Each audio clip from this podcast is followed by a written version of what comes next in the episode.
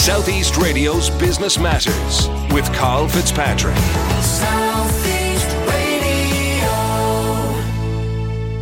Well, for more than four decades, the County Wexford Community Workshop has been providing products, services, and meaningful employment for marginalised workers in the Enniscorthy area. Now, after rebranding as Reachability, its chief executive Trevor Jacob joins us to tell us about the organisation and the valuable contribution which its social enterprises make to the local economy. Trevor, you might start the interview by providing us with the origins of the organisation.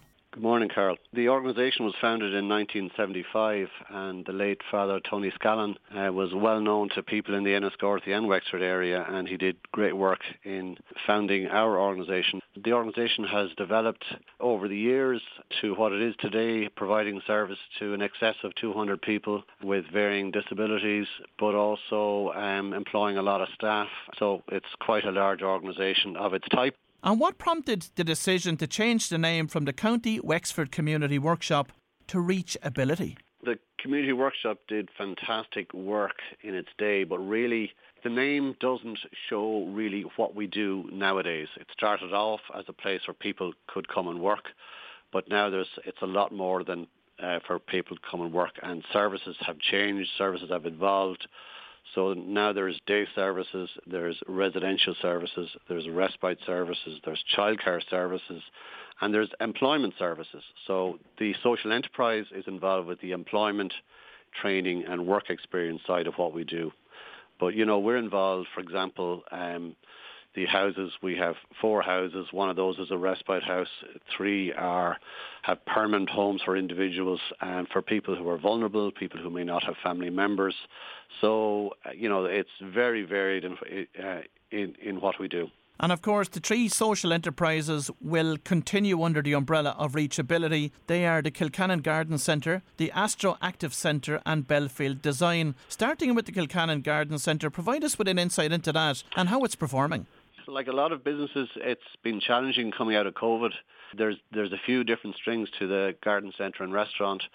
Uh, we trade under Kilcannon Garden Centre and restaurant out on the uh, in the Enniscorthy North Business District. It's called now, or the Old Dublin Road.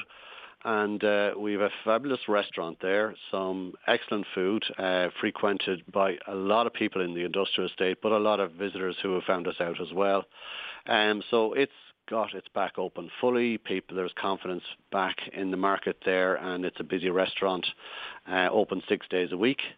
Um, the uh, garden centre, uh, there's a few aspects to the garden centre. We grow the majority of our own nursery stock from bedding plants to smaller uh, shrubs and items there. We also have a landscaping service which is particularly busy uh, and it's going very well at present. So that's an all year round job. So you know, you have a you, you have a nursery growing area. There's about two acres under plastic that people don't really see from the front of the site.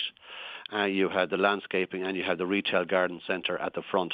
It's coming out of COVID. It's performing well. We have challenges, but you know we, we need the support of the local community. We need we need more support, um, but uh, we we're getting there. We're getting there. What type of support do you need from the community in relation to that?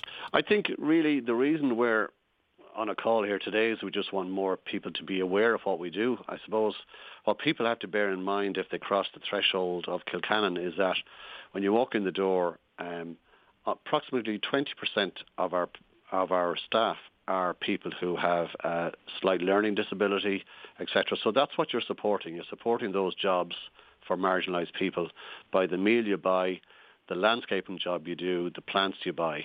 And moving on next to the Astro Active Centre, how has that benefited the local community? It was the first wheelchair surface type Astro pitch built in its type in the county, which also doubled up as a full-size hockey pitch. So it's the first of its type in the county at an Astro level.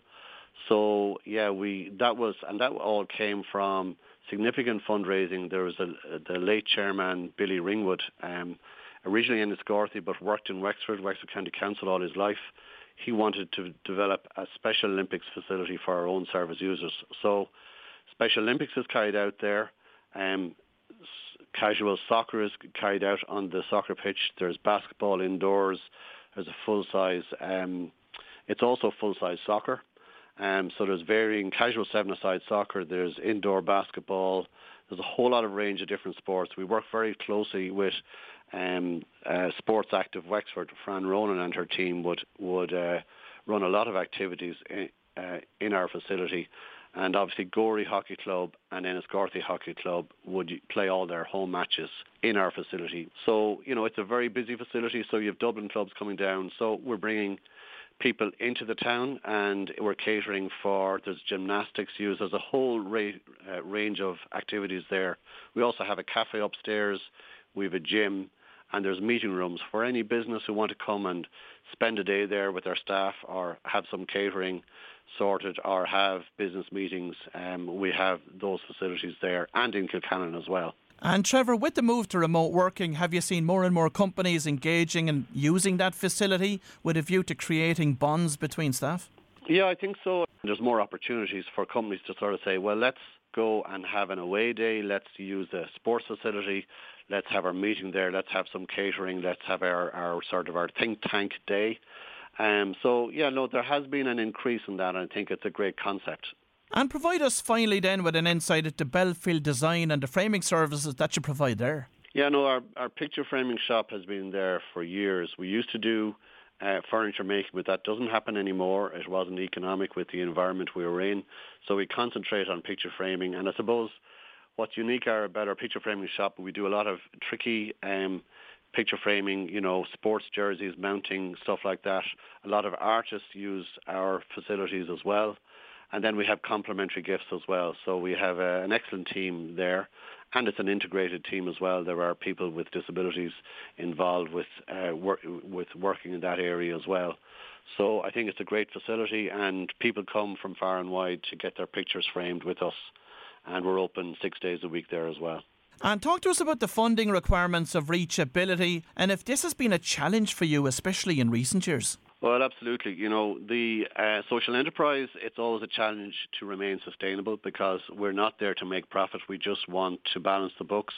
We want to sustain the facility and we would we'd always be tapping into capital grants to improve the facility. Uh, but, you know, COVID was difficult and challenging and it still, is, still is, is challenging a little bit. On the day residential respite service side, uh, that is challenging as well because which we've never had before in the last, I think it's a hangover from COVID, but the last two years we've had significant problems with trying to uh, keep enough staff. We just work together with the with the different government bodies, particularly the HSE. We have a service arrangement with them, and we just tried to develop a big uh, working relationship with them. Some of the issues about attracting staff are national issues because we're a Section 39 funded organisation and I know there's been other agencies in the county who've been on Southeast Radio and highlighting the problems there as well.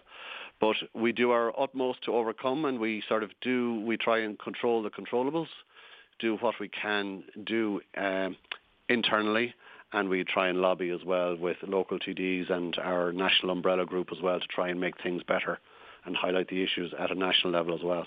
And Trevor, finally, what are your future plans for reachability?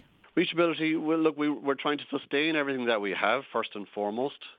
Um, we want to reinvest, particularly in our um, facilities in Kilcannon.